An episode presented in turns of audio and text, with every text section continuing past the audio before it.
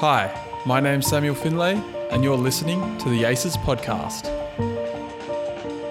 In this episode of the ACES Podcast, I speak with Professor Alan Bond from Monash University.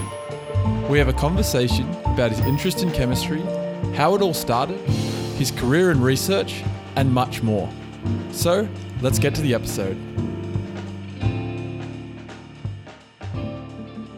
So, joining me today on the ACES podcast is Professor Alan Bond from Monash University, who will also be a special guest next week for an ACES webinar. Alan, thanks for joining me. Oh, it's a pleasure to be here today. We were just talking before I hit record about the changes this year due to COVID. You're down in Melbourne. I'm up in Wollongong, which has been slightly more relaxed. Uh, how have you found this year, especially you know within your uh, profession and your job? It's been a very difficult year in every sense, but particularly I think for our students at Monash University, they've been in lockdown for a very long period of time. There's no certainty about when they can go into labs, what restrictions will be, what facilities will be available.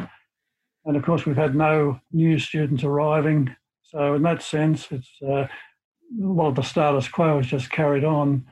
I think it's difficult mentally too for the students, uh, not meeting with their supervisors I see everyone by Zoom at the moment, and it just hasn't quite got the personal feel and the interaction passion that you get from face to face conversation. Certainly, we're also talking about that Zoom fatigue that um, can sometimes happen when you have back to back Zoom meetings. I'm certainly suffering from Zoom fatigue. Uh, I find my concentration wanes after about half an hour or so, and for the whole day, it's it is a real problem. I know exactly what you mean. Uh, so let's just jump into your current positions. You're a professor um, in chemistry at Monash University. Can you tell us a little bit about that? Yes, I'm an emeritus professor of chemistry at Monash University, which basically gives me the opportunity to be full time research. Uh, I do very little teaching, at least at Monash University. Uh, I still supervise, co supervise students with uh, two staff members at Monash University and elsewhere in Australia and overseas, I also supervise students. I'm pretty actively involved in uh, research and it's fun. And during the coronavirus period, I've actually had time to, unbroken time, to write quite a lot of work up that has been sitting on the back burner for a long time. So that's been the one positive thing, the coronavirus. So how about your background? Let's let's go back a little bit. So why why science in the beginning?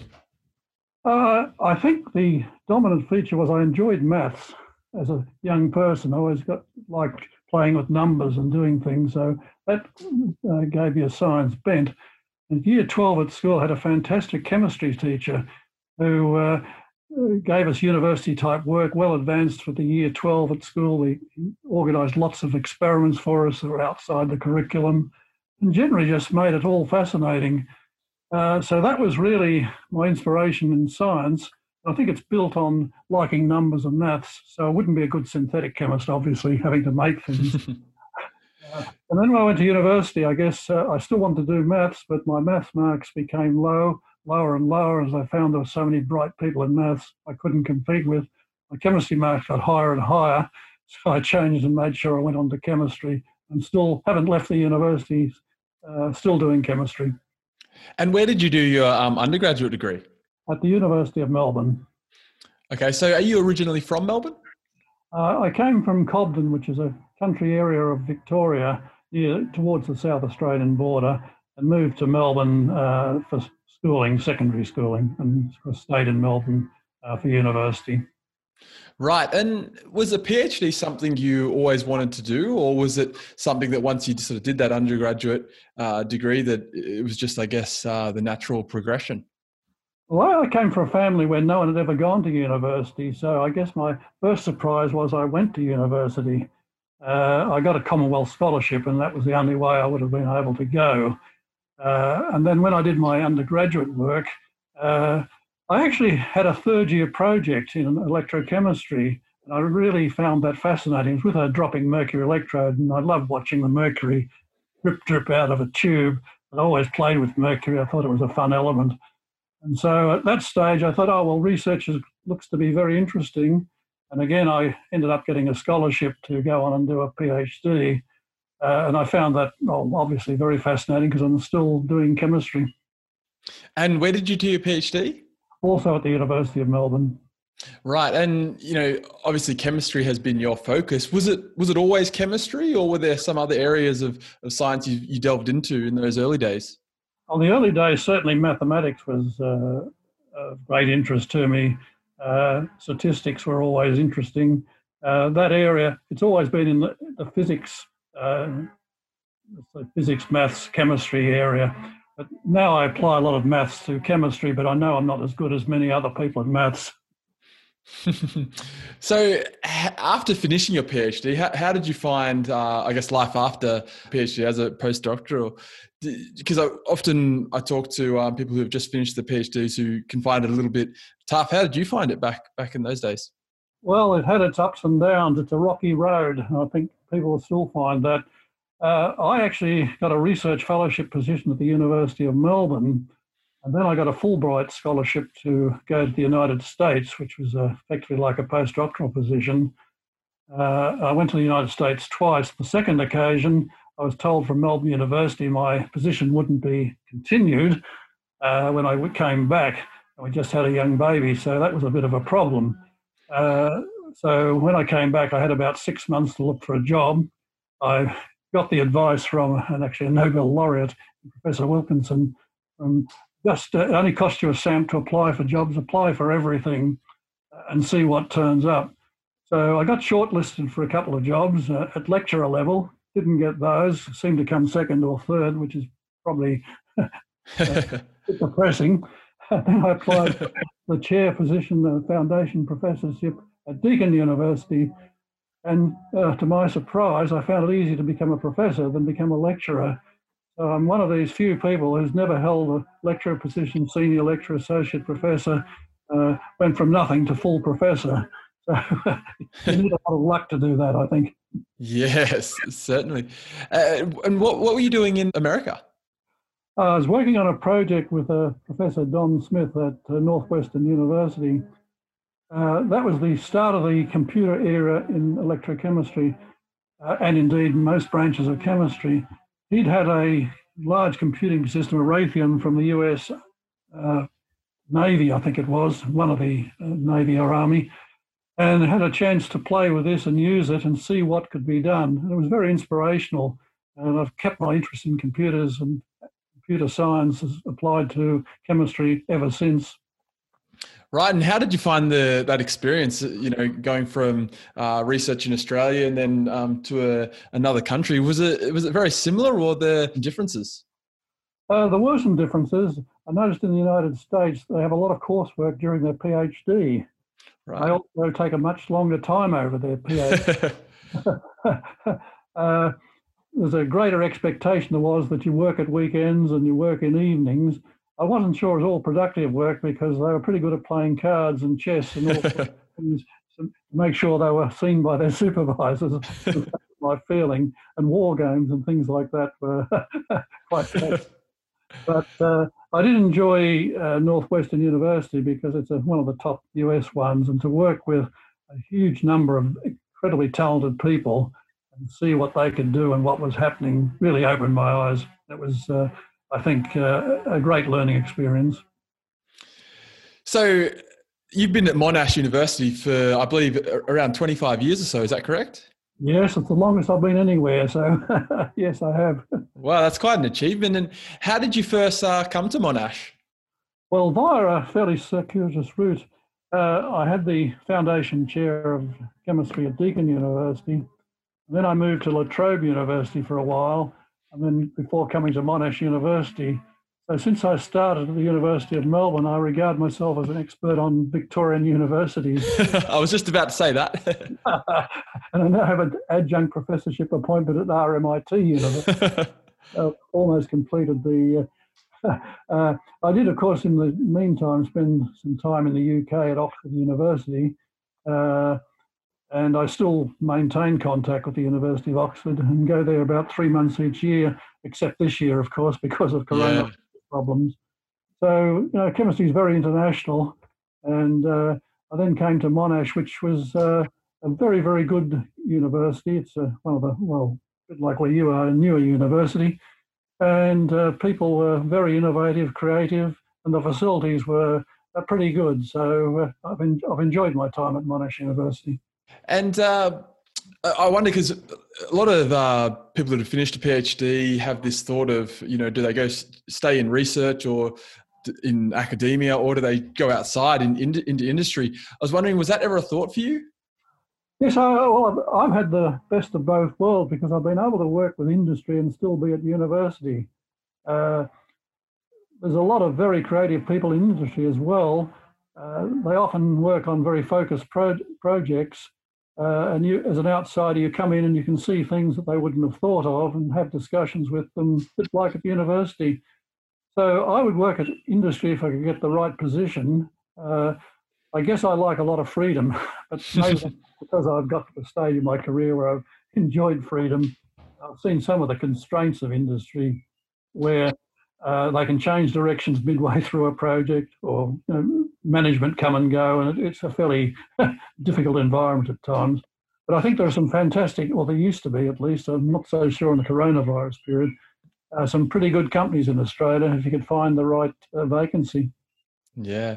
And how about life outside of work and research? What, what are your interests? What do you get up to in your downtime? Well, uh, I used to play a lot of cricket. That was one of my passions uh, up till, I guess, almost age 60, uh, because I could play at Oxford University in the UK as well as in Australia. I think I drove my wife insane by doing it, but that. also, on the other side, always enjoyed going to the theatre, particularly the live theatre, uh, and uh, seeing what's happening there. Uh, uh sport has taken a lot of my interest, though, I guess, with football and golf and various activities of that kind, uh, which I still retain interest in but don't play anymore. I just watch the grandchildren play now and admire what they can do. So, something I've asked every guest that I've had on the podcast is whether they have something that they do every single day that helps them approach uh, their research and approach a day's work, maybe a morning routine or, or something similar. Is there something you do every day that, that helps and has helped you? No, I, I guess the uh, the only thing I've always done is when I come into the office, uh, and that's not not happening at the moment, coronavirus. I'd always just uh, do a quick search of the literature or see if I can find something interesting and fascinating. Uh, and also made sure uh, not to look at email the first thing I came in, because I think the younger generation, are perhaps smarter than I am, they can work out how to control email, but that computer sitting there is very seductive. can occupy a heck of a lot of time of fairly meaningless activities. I can certainly relate to that. so uh, I'm wondering if you weren't doing research for a living, what do you think you, you might have ended up ended up doing as a career? Uh, I suspect I would have gone to industry. yeah. Given what we've talked about before. Um, places, well, places like CSIRO, uh, I think I'd have tried to use my scientific background but I guess the thing I've learned is you, whatever you do, you've got to enjoy it. You've got to be passionate about it. Uh, if you're not, it gets boring and tedious, and I think it reflects in the quality of your work. Uh, so I guess I'd be always looking for something that I was attracted to, had the chance to be innovative, uh, and uh, working with good people also I think is critical. If you have a job where you don't get on with your boss or something of that sort, it can become know, pretty demanding and uh, and stressful. and something else I've also asked every guest that I've had on is if they've got any advice that they'd like to share for maybe someone who's just started a PhD or someone who's just finished one. Well, I think uh, the advice uh, is changing because of the coronavirus. Uh, the advice I'd have now would be make sure you get on very well with your supervisor and keep in close touch despite difficulties. Now, I think probably in Wollongong it's a little easier, but here, for example, I've got a student who joined my group, co-supervised, uh, about a week before the coronavirus, so I've hardly seen him except on Zoom. And that's pretty difficult. So I think uh, if you, the advice would be stay in touch with people. Don't just stay at home locked up make sure that you're passionate about what you're doing, even within a coronavirus situation, I'd say at the moment, if you feel like changing your project topic, do it.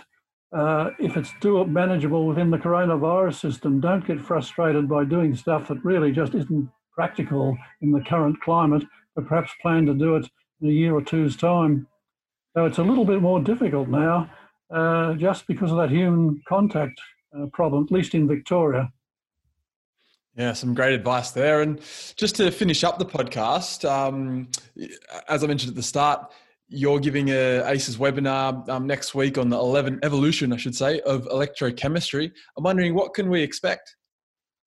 Well, I think uh, we can expect my to talk about uh, how the subject has advanced and how modern uh, computers high speed computing has had a massive impact, but probably not as much as it should have, uh, because uh, the level of expertise to use these things has also gone up extraordinarily. And you can't do as many things yourself. You have to rely on working with other people a lot more than when I was a young student. I thought I could do everything myself. That wasn't true, but I just thought I could. Now I've realized probably you have to work more in teams than when I was a, a, a student you have to take advice from people who are good at maths, chemistry, physics, material science, perhaps medicine, biology. Uh, the other aspect, I think I'd try and do a little what I might call mentoring, uh, talk about the interactions I've had with people, some things that have changed my career, changed my view on things. Uh, uh one piece of advice I'd always like to offer is you won't always be right. In science, you can only prove things are wrong and so don't believe what you read on the internet all the time. Don't believe in a paper, even if it's written by Gordon Wallace and myself. uh, you've got to be prepared to challenge uh, in science. And if you make a mistake, uh, don't let it bug you for too long. Get on with it because it won't be the last mistake you make in your life. Yeah, some more great advice there, and I'm looking forward to to next week's webinar. It should be should be great. Um, that brings us to the end of the podcast. Uh, thanks for joining me today, Alan. It's been a pleasure to have a chat. And uh, like I said, looking forward to hearing from you more next week for the ACES webinar. Okay, look forward to seeing you too next week. Thanks for listening to the ACES podcast. For more episodes like this one, be sure to subscribe wherever it is you get your podcasts. You can also find more information about ACES on our website, electromaterials.edu there you'll find links to our various social media platforms. And you can also follow me on Twitter at Samuel Findlay. Until next time, thanks for listening.